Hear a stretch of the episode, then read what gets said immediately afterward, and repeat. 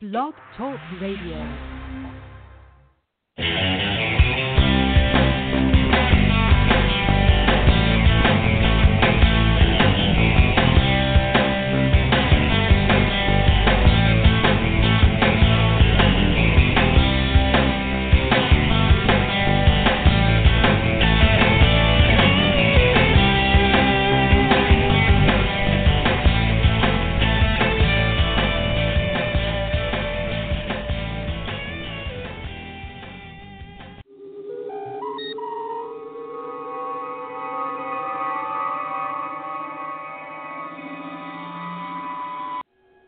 Quarters. Security, Condition 3. GQ, Security 3, sir. General Quarters 3, Intruder Alert. GQ 3, Intruder Alert. That's right, folks. Boys and girls, hep cats, hep kittens. Intruder alert, and here we are. Hey, welcome once again to Madame Perry Salon, the podcast with more celebrity guests than the inauguration. Hey, thank you all who have been subscribing, who have been sharing. Um, I know I thank you all the time because uh, because I feel it all the time, and because you support me and help me to continue to have a cool guest for you. And if there's anybody I haven't had that you want me to have, you know, message me or, or call in and let me know. I'm happy to bring new people. Sometimes they entertain you, sometimes they're to inform you, maybe give you a different point of view. Uh, but I think I've been very, very fortunate to meet some of the coolest people in the universe. Um, by the way, I want to say this too. Um, somebody asked me about this today. I will go. I will be back in Amsterdam in September for the IBC convention, the biggest entertainment and broadcast and media uh, convention in the world or trade show in the world, I believe it is. Um, I'm also going to be speaking at some bookstores there on uh, how to be your own publicist. And pardon me if I'm if I'm uh, breaking up here, but um, I've got a dog licking my arm, so and and he can push my roll around chair too. But I have made an offer that, uh, as I said, I was I'm going to be speaking. You know, I have a book called Sell Your Books Today, and it's for to teach authors to and musicians to how to do DIY publicity if you can't afford a publicist. And it's um ninety nine. It's an ebook, but I'm going to be speaking at some bookstores in Amsterdam and in The Hague um, in September um, about the same subject to uh, to authors and so forth. And if you want, here's the here's here's the payoff if you want me to deliver in person your CDs or your books and some collateral like bookmarks or postcards or flyers or whatever to bookstores and record stores in Amsterdam in September, message me. It's uh, it costs a lot less than you think. Um, um, I got a couple of different plans because I want to make it easy for everybody to have their books and music hand delivered to stores in Amsterdam. And uh, just let me know. You can check my website, lonewolfcom.net. That's L O N E W O L F C O M M as in Mary Mary dot net. Or find me on Facebook, Jennifer Monette Perry, Madam Perry, or Lone Wolf Communications, and we will get that set up. Coming soon, uh, we're going to have August McLaughlin uh, with her brand new book, Girl Boner, and I think she has a podcast of the same name. That's going to be a fun show. Um, got a lot of cool stuff coming up, but right now I'm I'm so excited. This is someone who's been here before, and if I'm if I'm a if I do my job right, he'll be here again. He's an author who has a fresh novel. You know him from the fabulous folks at Crystal Lake Publishing. Everything out of Crystal Lake Publishing is a winner. There's not a clunker in the bunch. Um, a lot of their authors have been on here Jasper Bark, uh, Mark Gunnells. Uh, I can't even think of them all now. If I start getting excited, these are some of the best books ever. And so tonight, returning to talk about his brand new book, A Season in Hell. And he's also going to talk about a, a new anthology coming from Crystal Lake Publishing. Is my dear pal and writer that keeps me um, keeps me under the sheets with the flashlight, even at my age. Kenneth W. Cain, welcome back to the Genie Bottle. Uh, thank you for having me. I am good to be delighted. Oh, good, good. You have uh, you've been getting around, getting the, making the rounds on the publicity with this book, and uh, which is it's just just launched, A Season in Hell. Um, it's just published, right? Um, it actually is officially published uh, September 7th. Right now, there's a pre-order. The pre-order is 99. It's digital only for now. Uh, so it's a 99 cent pre-order, and then once on, on we reach uh, September 7th, the price goes up. So it's on sale for the entire pre-order. Ah, I see. Get in quick and uh, get in quick and get the deal. All right, that's good to know. Listen, um, of hell. I got to tell you, I was um, uh, someone else who's been on the show, a Bram Stoker Award winner and a friend of yours. I know. I had the review and uh, or about you, and I've I just I love this woman so much, Mercedes Murdoch Yardley, author of Pretty Little Dead Yeah. Girls. She Yeah, says, she's a fantastic writer. "Oh God, yeah, she's she is, and fantastic person too. You know, just uh, but she, I, I got to read her quote. She says, Kenneth W. Cain takes timely social topics and explores them against the backdrop of America's pastime. We're talking about a season in hell. What begins as a baseball story quickly delves into something rich and dark. And um, and then I see something else on Goodreads is that for a season in hell. Rarely does a book actually break me. There are a lot of books that make me stop and go, "Oh my God, what did I just read?" But not many that make me feel broken, a deep down soulful broken. And that's uh, that was a Goodreads review, which means you really got to somebody. This one, this You one's really- been getting really good uh, feedback since since it's been out there. So uh, you know, there's some pre-readers and there's been beta readers and and uh, and you know, Joe from Crystal Lake read it, and it's just getting the feedback I'm getting is phenomenal, and I'm, I'm really I couldn't be more pleased. I mean, it's humbling to hear those kind of words.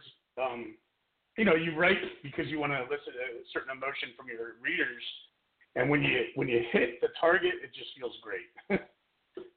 Oh my gosh, it must be. And you know about, and you know about hitting the target. You know about hitting it in baseball and in writing, Kenneth, because uh, it I, I can't find, I cannot find anything that anybody's. Not that I want to, but when I look up and do some research on guests and what's been written and, and reviews and so forth, you really make an impact on people. And I wonder sometimes if you read these things and sit back and go, I made them feel like that, and it's got to be a, it's got to be pretty, um, I don't know, I, spine tingling. I don't know for you or or know, exciting, humbling. Uh, got to be psyched. It, it's more humbling than anything. Excuse me, I got a little bit of an allergy thing going today, so I a little coffee. But uh, um, it, it's it's more humbling than anything, and I, I do read them, but I, I am probably the worst person for that kind of stuff because I am like the worst critic of my of myself. so I I uh, so when somebody says something like that, I'm like, oh come on, come on, you know, it's just me. And, uh, So uh, it's it's kind of hard to to read those words about your work. Like I don't like going back and looking at my own work. Um, I typically, whatever I do, that's usually a mistake because I usually want to want to change things. So so I'm like I'm very much uh, humbled by it all. Whenever somebody leaves a review like that, it, it just almost brings me to tears. How does it? Um, how many times? How how hard are you on yourself as as writing and then rewriting and editing? I mean, how long does it take? Because you're such a prolific writer. Well, I'm I'm I'm a lot harder. When I started, you know, I, I had these ideas that I, I, you know, I'm gonna write this book and and this book and this story, and I'm gonna make a million dollars because everybody's gonna love my work so much they're gonna all buy it and they're gonna think I'm the greatest writer since Stephen King. You know, every, every writer that comes in has that on, on their mind, you know. And then, like within the first two weeks, when you get, you know, you get paid for your first story, and it's not even close to, you know, you could go out treat your family to McDonald's maybe if you're lucky. But when that happens, you're, you kind of get a, a you know a rude awakening, and you're like, oh, okay, so this is going to take a lot more work. And and I think that's where like you see a lot of people get published early on, and then they start to drop off. They start to realize how much work it really is. And uh, I've been I've been doing this for ten years now, and I am more in it now than ever. So I put a lot of work into into every story that I write now.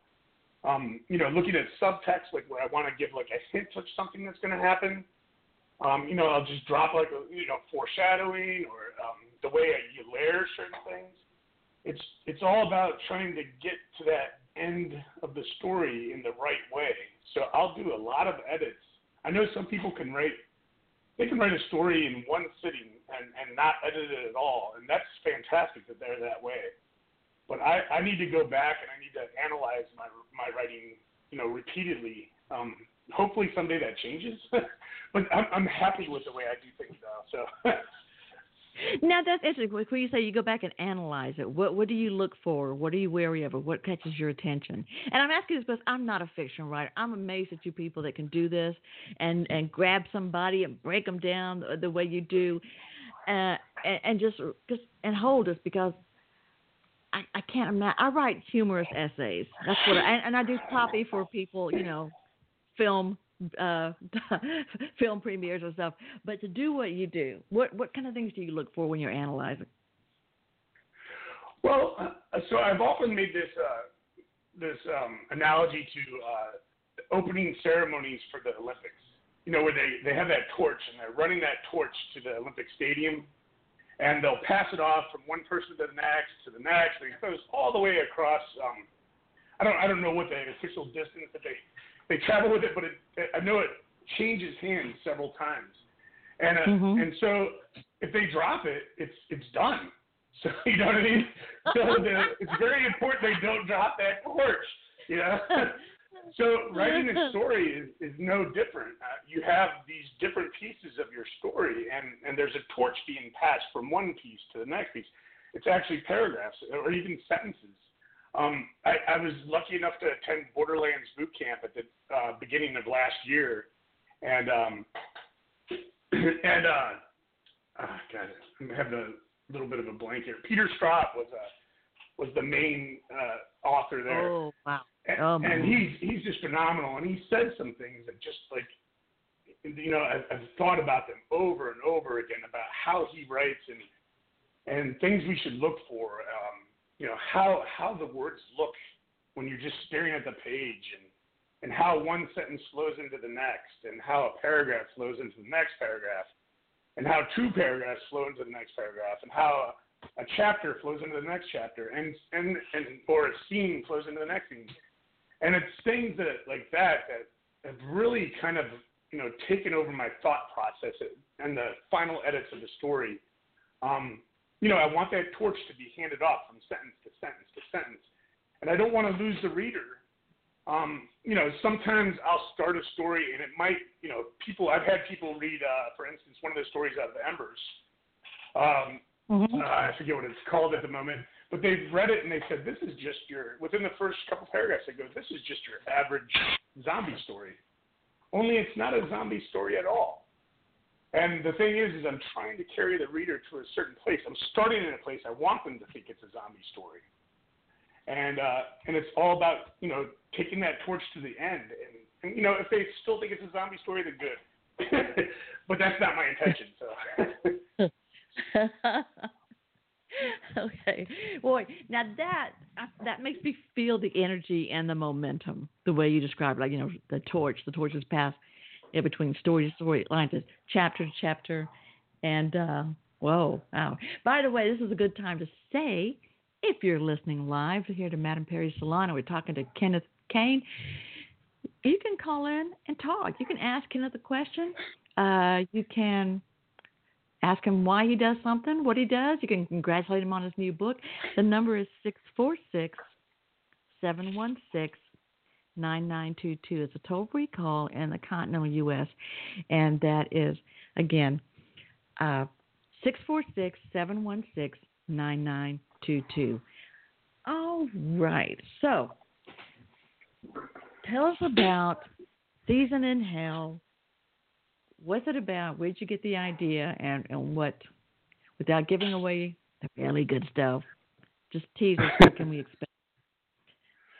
Well, it, it's, obviously a story.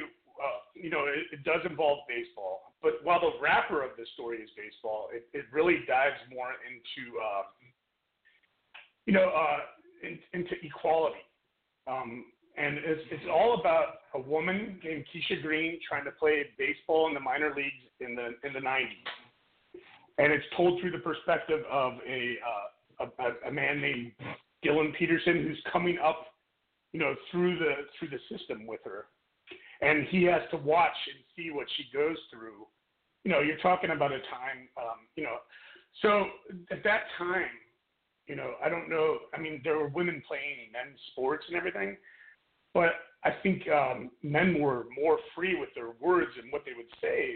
You know, being mean, and um, Mm-hmm. And so I think that a woman playing baseball at that time would have to go through quite a bit. It would be really hard on her. And Mhm. uh, you know, I got the idea when I was one of my very first teams. There was a girl playing baseball on the team, and I remember the boys like constantly teasing her, constantly putting her down, and all she wanted to do was play baseball. And I've always Mhm. kind of retained that memory and, and what she went through, and I kind of translated it into like, um, you know, nowadays, you know, gender equality is, is a is a big topic in the United States. I mean, it's it's uh, and it's it's a Mhm. very broad topic. So I mean, I think I hit on something that is you know current, you know, pulling from my own memories and from my own experiences, and wrapping them in the game that I love and, and know well, and trying to show how hard life can be.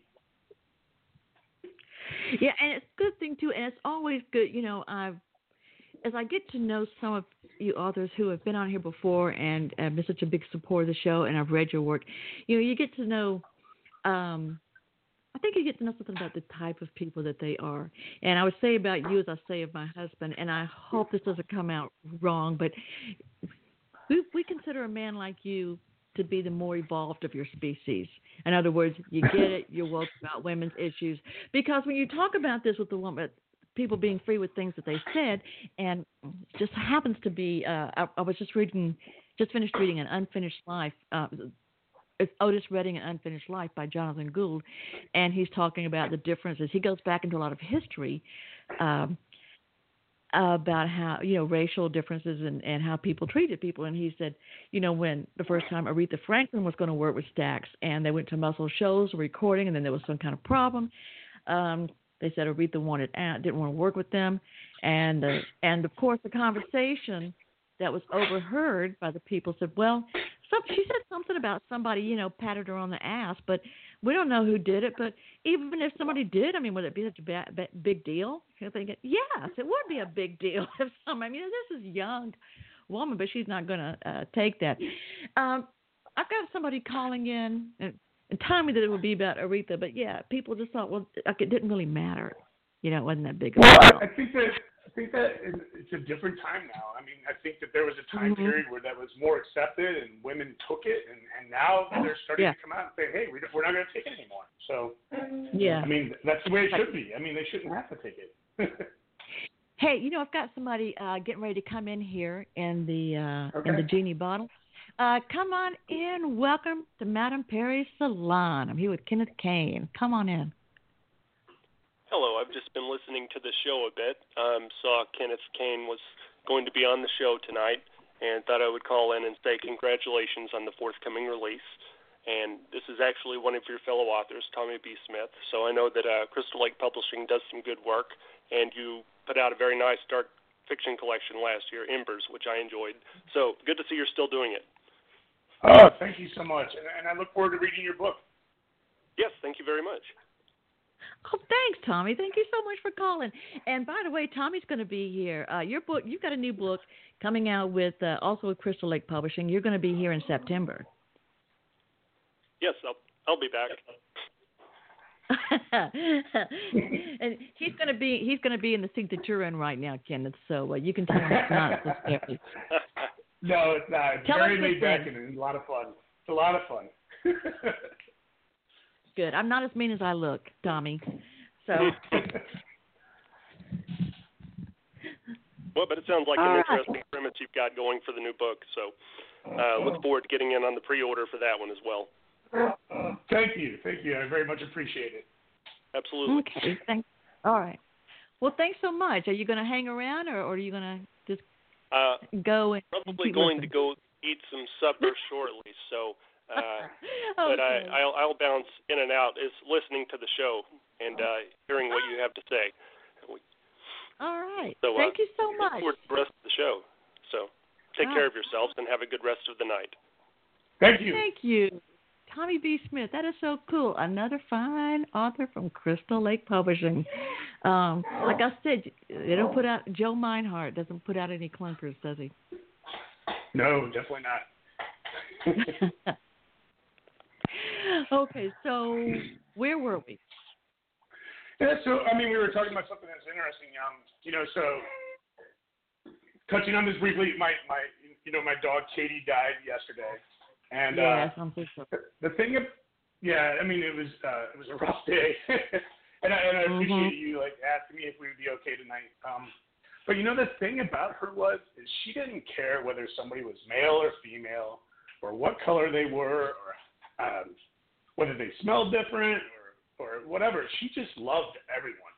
I mean, she would literally like walk up to people and and lay her chest across your chest, and put her, Oh, my her God. neck over your neck and she would give you a hug and she wanted to be in your lap she wanted to you know touch you and she wanted to just love and i've always Aw. thought you know she was such a unique dog and that there was a lesson that we humans could learn from a creature like that um, that could just love unconditionally without worrying about you know somebody's identity i mean and um you know, I, I understand. I mean, there there was a time when when we really focused on those things, and now we're starting to break away from that, which is great.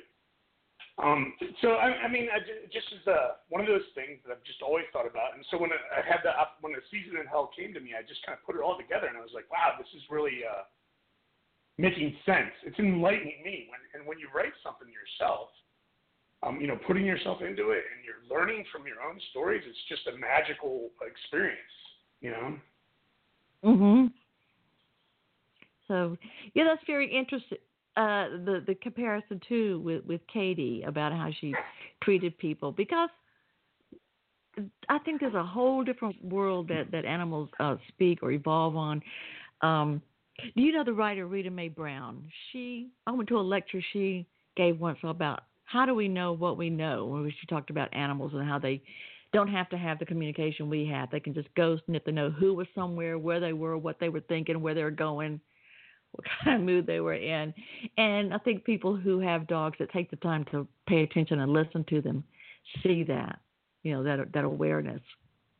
And uh I agree. I agree.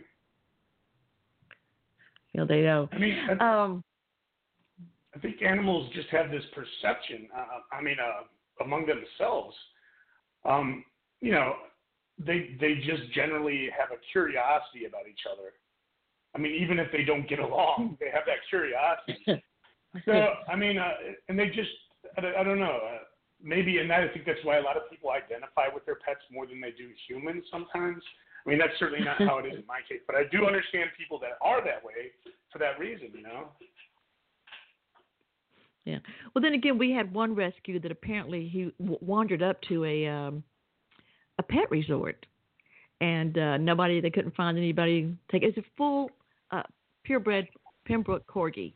Now, for somebody to let a corgi go, I think they probably put that dog out. Or I could tell when I went to give him a treat, have my hand behind my back with the treat, he'd start growling. So he must have been, uh, he might have just been tricked a lot, and then probably just said, "I'm out of here. I'm going to go to a resort, stay, plan my next move."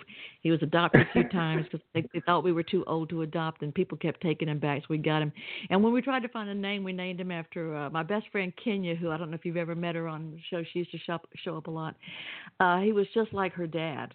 You know, so I said, if you keep acting like this, I'm going to name you Kenya's dad, Benny, and that's what we did. And he was like, he was like, Benny. In fact, in fact, when Kenya's ex-husband came over once, um, he wants, I want to meet this dog. It's like Benny, my, you know, his ex-father-in-law, and well, you know, she, you know how short corgis are. So Benny ran up and just talked to everybody else and was good. And when he saw this guy, he started growling at him. The guy jumped in the truck. He got to jump in the truck. That dog's got legs two inches long. But he goes, but the guy goes, Benny never did like me. Benny always hated me. He didn't want me to marry his daughter. I'm going, this is a dog, but it's just, he was Yeah. that much life in It It was like one soul in two bodies. But let me tell you, but you do know a lot about baseball. And I was saying something last night at the beginning of the show when I was talking about you. I said, first of all, I love books that center around baseball. There is just I can't name people's stats and and careers and so forth, not very much, but I do something about baseball and the game. There just seem to be so many undercurrents of um I don't know relationships and uh the way things work that to me just make it a wonderful world. Yeah, I mean, it's that's the, the part of the conflict in, in this story in particular is like when when you play for a team, it's kind of like a second family. Um, Mhm. especially when you play at that level. Like I've played at, at pretty high levels of baseball throughout my years. I've played since I was like eight up until I was like 37, and um, you know, you have this camaraderie amongst each other, and you get to know people's personalities really well. And you know, sometimes you don't always agree with those personalities. I mean, it could be like somebody you hate, but you're on a team together, so you're forced to interact with with, with each other in a way that's almost like a business, like a job. You know, there there are people at your job you may not like, and you have to de- learn to deal with them in a in a professional way. And um, I think that helps you grow as a human. You know, and and you're trying to reach a final goal together, and sometimes that can bring two people that don't get along together. So, and I think that often sports gets a bad rap, but there's there's a lot of life lessons like anything out there. I mean, just anything. There's life lessons in everything if you pay attention to them. And uh, and sports gets a you know often athletes get a bad rap for a few bad apples, and that's really what it is. You know what I mean? Exactly. You said it. You got the you you got the nail on the head right there. Um, exactly. A few bad apples, and that's what gets all the attention and, and so forth. It shouldn't. Um, friend of mine's father is uh, well was the um, uh, vice president of publicity promotions or PR for I think the Mets at one time and and the Pirates too. Um, and yeah, some great stories. Uh, there's even his son wrote a book about um, Roberto Clemente's bat that he hit the uh, was it the 400th home run with, and the, what was the real bat, and some kind of a search for that. It's called uh, a drive into the gap. We have to get that, but we have somebody else coming to visit, and I believe this is our good friend uh, and author Carrie Azara. Hi, Carrie. Hi, how you doing? Doing great. I was just talking last night. You were he you were the guest here last night, so it's like your your cushions should still be warm in here, your seat. So welcome. Come on in. I'd love for you to meet Kenneth Cain. Yes, that's why I called. I'd like to meet you, Kenneth. Uh, thank you. Uh, congratulations on the new book, by the way. I, I'm sorry I didn't get a chance to call in yesterday, but we were going through, you know, our, our dog's issues. So, Yeah, that's what I heard. That's what I heard. Uh, no, no worries. Um, and and I'd like to hear more about what's uh, what's going on with you. oh, thank you, thank you. Yeah, I, I- have uh, three books actually coming out this year. Uh, I think Madam Perry mentioned them, but I, I do have a Season in Hell, that- which is you can pre-order right now. It's a novella with a baseball wrapper, but it's a much deeper concept. I have a, an anthology that I edited coming out uh, November second uh, for Crystal Lake, Tales from the Lake Volume Five. So keep an eye out for that. It's going to be awesome. And then I have my fourth collection of short stories coming out December seventh through Crystal Lake, and it's called Darker Days. So Hmm, intriguing. Yeah, I, I don't meet too many people who uh, who write short stories. Um, it's good. It's good to know there's uh, someone else out there who's who's trying to do that. You know, it's, it's a weird thing because you know a lot of authors will say there's not a lot of money in short stories, and and that's true. But when I write, my process is very much not looking at uh, an end target for words. I let the story tell itself, and whatever, however long it is, is however long it is. I just keep writing every day. Every day I work on a story, and, and whatever, whatever it ends up being, it ends up being. You know. Cool. No, you, you know that's the free spirit in you. That's good. I like that, yeah, because well, I think you both write short stories, but yeah, I like that thing with the, story takes you, with story takes you. And do you, do either of you find that uh, short stories? Because this is what I try to tell writers, but I don't, but maybe I'm wrong. That having um, submission or being participating in an anthology, a collection of short stories of other people, that that it helps introduce new readers to you in your work and that follow you with other things too. I would agree with No, that. I I agree. Yeah, you're you're basically with an anthology. You're getting a sample of several different authors, and you can um you know get an idea of their writing style. And with an author's uh, own collection, you can get several short stories. Um, you know, some authors like to tell them all, um, you know, like all in the same world with the same characters, and they all relate to each other. Uh, and other authors like to just tell similar type stories, like they'll write all zombie stories. Or there's authors like me. I, I'd like to cast a wide net and tell a variety of different kinds of stories. And you know, as you read my collections, you'll see that the stories still are tied together through these little threads. Um, you know, of loss or of uh, of um, homecoming and stuff like that. I'll, I'll tie the stories together that way. But I want to tell, you know, I want to tell science fiction stories and fantasy stories and horror stories Yeah. and, and and literary stories. But I, you know, I always have that dark side to them. They are they're always dark, which is why I use the title dark fiction. And yes, the majority of what I write is under the horror genre.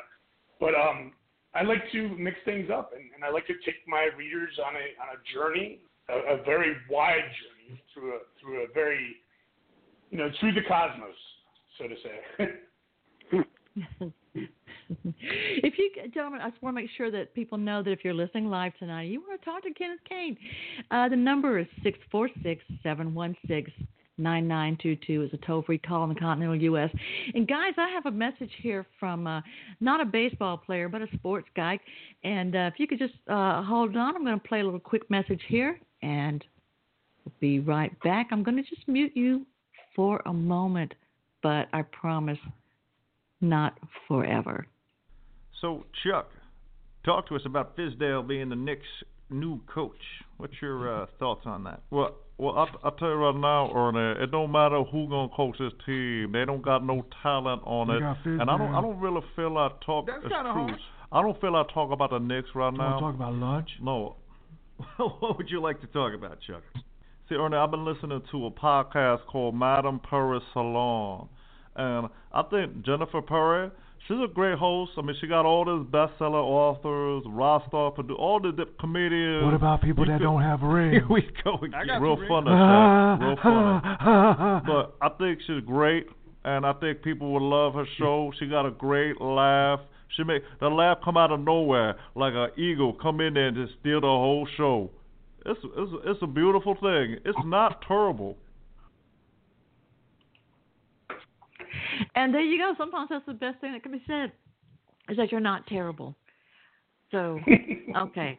Yeah, that's the that's the reviews I'm looking for. The ones that say not terrible. Send more of those. I don't care if they're one star or two star, as long as they say not terrible. That's, what, that's, that's the best I can hang on to. It's not such a high praise that I have to worry about, you know, maintaining something, you know. So a standard is like, okay, okay, I'm getting Faint by. praise, huh? the good thing about aiming low is you can always reach higher easier. You know what I mean? so I'm just looking for reviews. If I get that, if they're four and five stars, then that's gravy. Oh yeah. Yeah, everybody's looking for reviews, and that's one thing I want to say too for people. I've I've said this before. If you read a book, if you like a book, if you love a book or just like it, leave a review for the author. Sometimes people say, you know, I love somebody so much, I wish they'd write more. I wish I could see this. You know, the nicest thing you can do for an author is to leave a review. Um, not just one that says it's not terrible, but yeah, leave a review. Same for mu- same for musicians too. And everybody needs them, no matter who they are. Uh, they need them and Yes. appreciate them. and, It helps and buy them. the book. Don't don't steal it. I I- I can't tell you, like- often. I remember like uh, like within like two weeks of my first published book, it was out everywhere for free. you know, it's just amazing how quickly I was pirated. but you know, it, I mean, most people are really good about that. I think.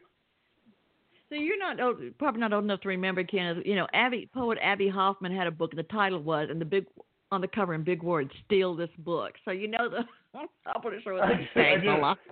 you know what? I think it was uh, I think it was Graham Masterson that that I was uh, I was pirated alongside, and I, I went to him and I said, "Oh my God, man!" I said, uh, "We've been pirated together," and he's like, "Oh really?" And I was like, "Yeah." It's like it's so depressing, and uh, he was like, well, welcome to the show. he's like, it's just all part of it, you know? I was like, yeah. He's like, the people who want to buy your books are going to buy your books, and that's just all there is to it. So. Mm-hmm. That's true. That's true. And two, sometimes when people get reviews, you know, when I've told uh clients, authors or musicians, if they don't get a review or they don't get a good one or something, I go, look, if you all you have was five stars, people would think it was fake. And when you get That's up, true. and, you know, this is what I a client two years ago. It was pouting about something. I said, okay, who who who do you want to be on the level with? Is it, John Grisham or you know Lisa Scottoline? Whoever it is you want to be on the level with. Do you want to be sitting around the, with them one day when you're all you know waiting backstage to go out and do the author breakfast at Book Expo, and they're all telling their war stories and you don't have one, they're going to take you out the parking lot and whip you, okay? You've got to have a war story to share with the big boys and girls that prove you earned your place there. Yeah, otherwise it's at least a, a slap at the back of the head, at least. Yep, yep.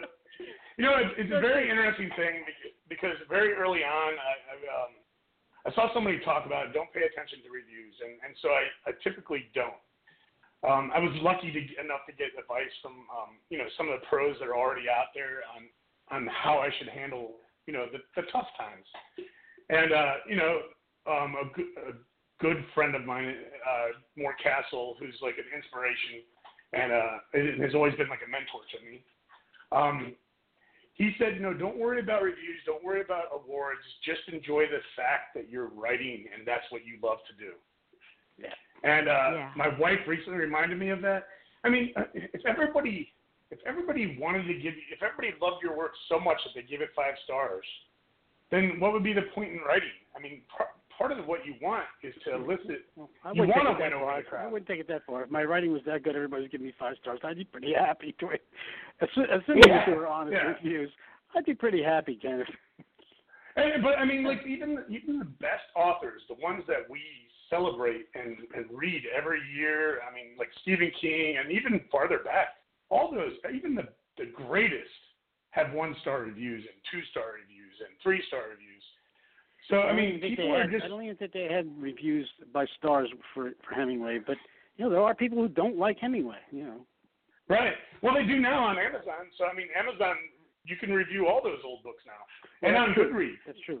But um, and yeah, there are people that don't like those, and it's unbelievable to me. But at the same time, if we were all created the same way and liked all the same things, and you know, like if we all like zombie stories and nothing else, then there'd be a ton of zombie stories, and and it wouldn't be as fun writing just a, zo- another zombie story. We're lucky that we have such diversity in um in the, in genres and in themes, and and uh, we could write so much you know, fiction that's just different from each other and goes to all corners of the cosmos and all That's- sorts of ideas.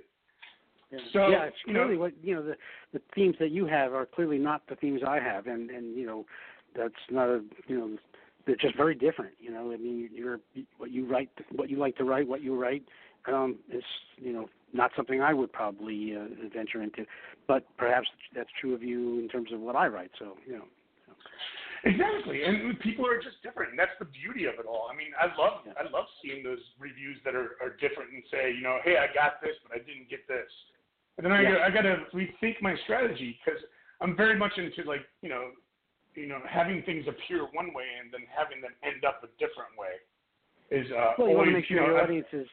Yeah, you want to make sure your your audience is, is understanding what you were trying to say, and if that's not true, then you have to really, you know take that to heart a little bit and go back and maybe retool because you're not your message isn't getting across the way you want it to.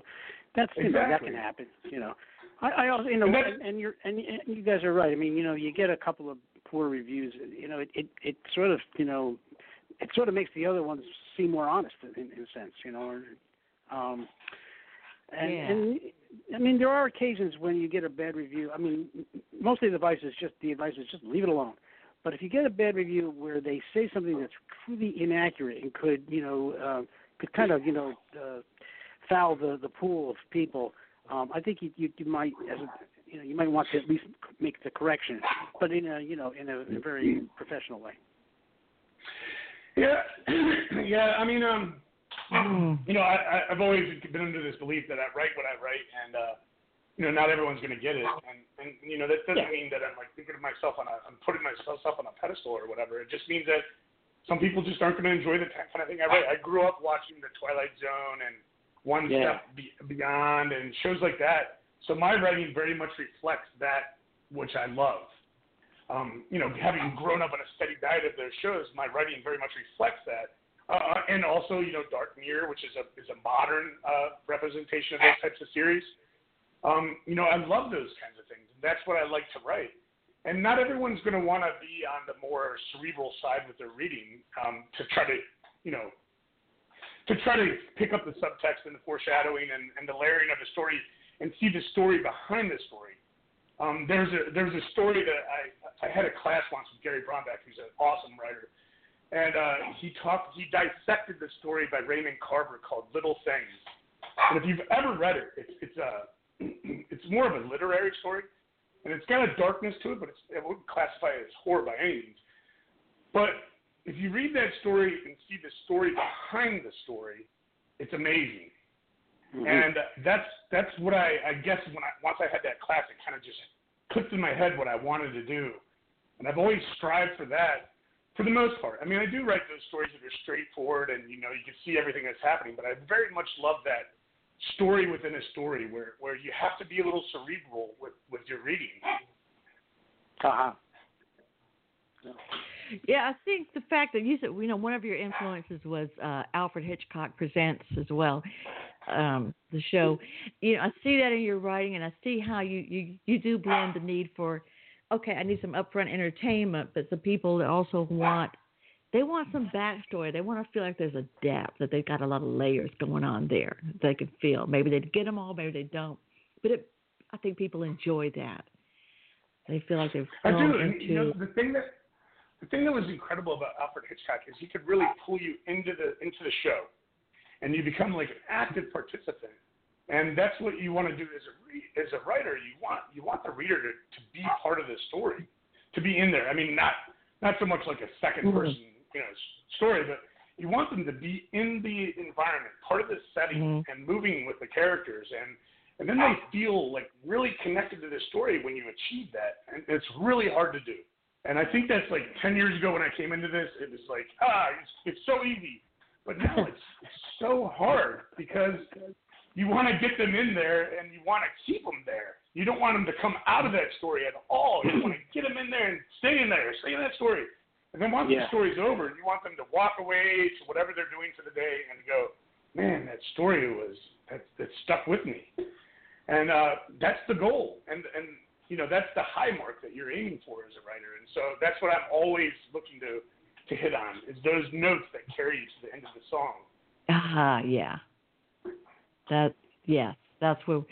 Um, tell us about. We were talking about your season. You've got three projects coming up or to be published. Season in Hell. Also, talk about uh, Darker Days. Yeah, Darker Days. So remember last year I had Embers. I came on here and promoted Embers. Uh, you know, Yeah. everything with Embers was about the light and uh, you know burning and you know the warmth. And Darker Days is more about the cold and the dark. I mean, the the you know, like my first two collections were fresh uh, these old tales and fresh cut tales, and they played off of each other that way with the theme. Um, Embers, I wrote. You know, I have chronic pain issues. I have what's called ME, which is a, a rare form of fibromyalgia, and who knows what that is. I mean, it seems like they they say everything is fibromyalgia these days. Oh, when I wrote the stories for Embers, most of those stories were written during a very good time when I wasn't feeling a lot of pain. And Darker Days is the exact opposite.